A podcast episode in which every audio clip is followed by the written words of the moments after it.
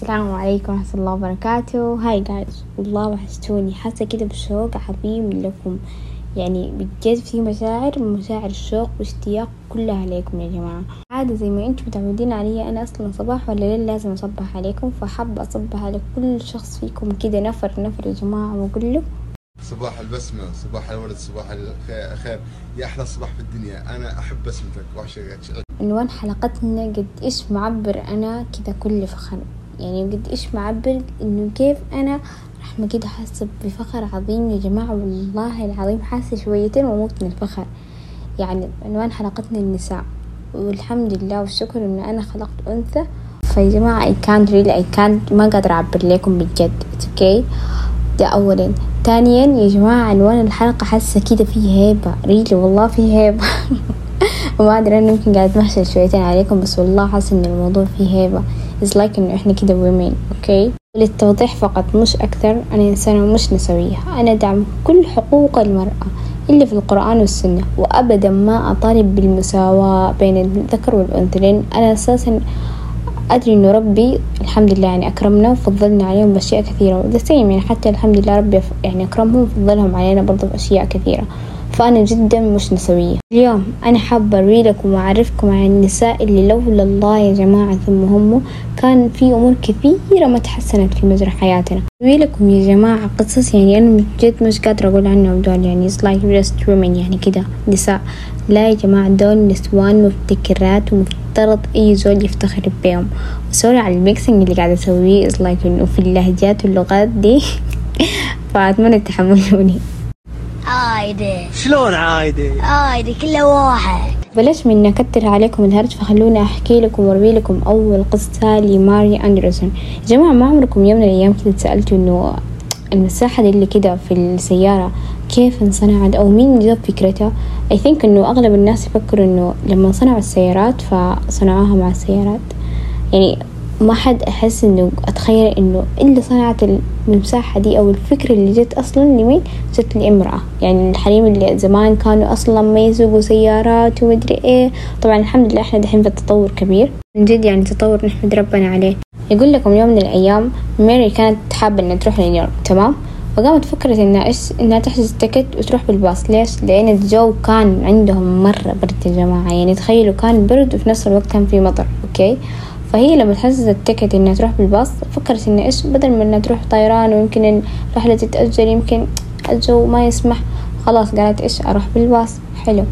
راحت بالباص وشافت إنه السواق كل ماله لما يجي يحاول يمشي في الطريق يعاني من فكرة إنه هو مو قادر يشوف لأن صار في ثلج ساقط على القزاز اللي قدام. okay؟ فهي كانت تشوف إنه كل شوية يفتح الباب أو يفتح الشباك على أساس إنه إيش عشان يدخل بس يده ويمسح القزاز اللي قدام عشان يقدر يشوف الطريق. وكان تخيل كل مرة هو يفتح الباب أو يفتح الشباك الناس يموتوا من البرد يعني الناس في ناس ما يبي والله I think فهي قامت تفكر ليش ما أنا مثلا أجيب ممسحة وأربطها بمطاط ويصير السايق هو كده مثلا هو يسوق يسحب المطاط مثلا وبس إنه الممسحة دي تمسح على القزاز اللي قدام عشان يقدر يشوف الطريق. فطبعا تخيل إنه في عام ألف تسعمية وثلاثة فعلا فكرت إن هي تطبق فكرتها. والحمد لله طبقت فكرتها. وللأسف كانت فكرتها ما لقت دعم. للأسف مرة ما لقت دعم من صانعين السيارات. تخيل إنه كانوا يشوفوا الموضوع إنه أوه لا والله حيوشوش على السواق. لا الموضوع ده حيأثر سلبي على السايق لما هو يجي.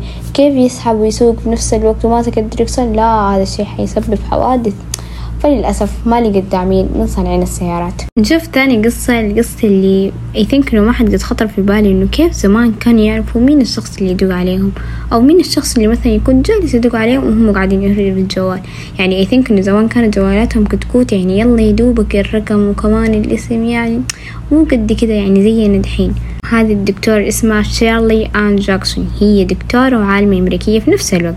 كانت متخصصة في الفيزياء النظرية وكانت دائما هي تسوي أبحاثها من التسعينيات تقريبا. وكانت هي مسؤولة تخيلوا عن اختراع الأنظمة اللي تتعرف لك على الشخص اللي يكون قاعد يدق عليك. وبرضه هي كانت المخترعة لجهاز الفاكس. والأسلاك البصرية والخلايا اللي كانت تنتج لنا الطاقة الكهربائية الشمسية. تخيل إنه جاكسون كانت أول إمرأة سوداء تأخذ شهادة الدكتوراه من معهد ماساتشوستس للتكنولوجيا وكانت أول إمرأة أمريكية يا جماعة. تخيلوا تدير جامعة بحثية ومستواها يكون جدا عالي. طيب يا جماعة أحس والله يعني أشياء بسيطة ما يبي إحنا أصلا ما, ما نفكر إن هي كيف جت ولا كيف هي ابتكرت. وسبحان الله يطلعوا مخترعين ومبتكرين نساء.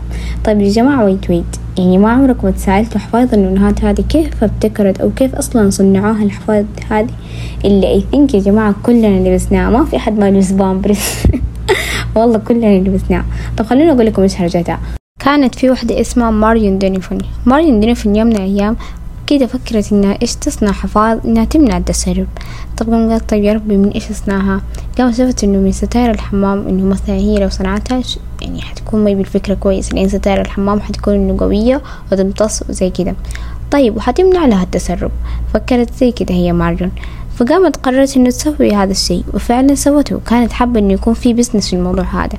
لدرجة إنه سوت كمية بسيطة وسمتها باسم بوتر وراحت ودتها لسوبر ماركت اسمه ساكس فيفث أفينيو سات وكانت الكمية جدا بسيطة بس شافت إن الناس ما اشتروها ولا حتى حاولوا إنه يجربوها.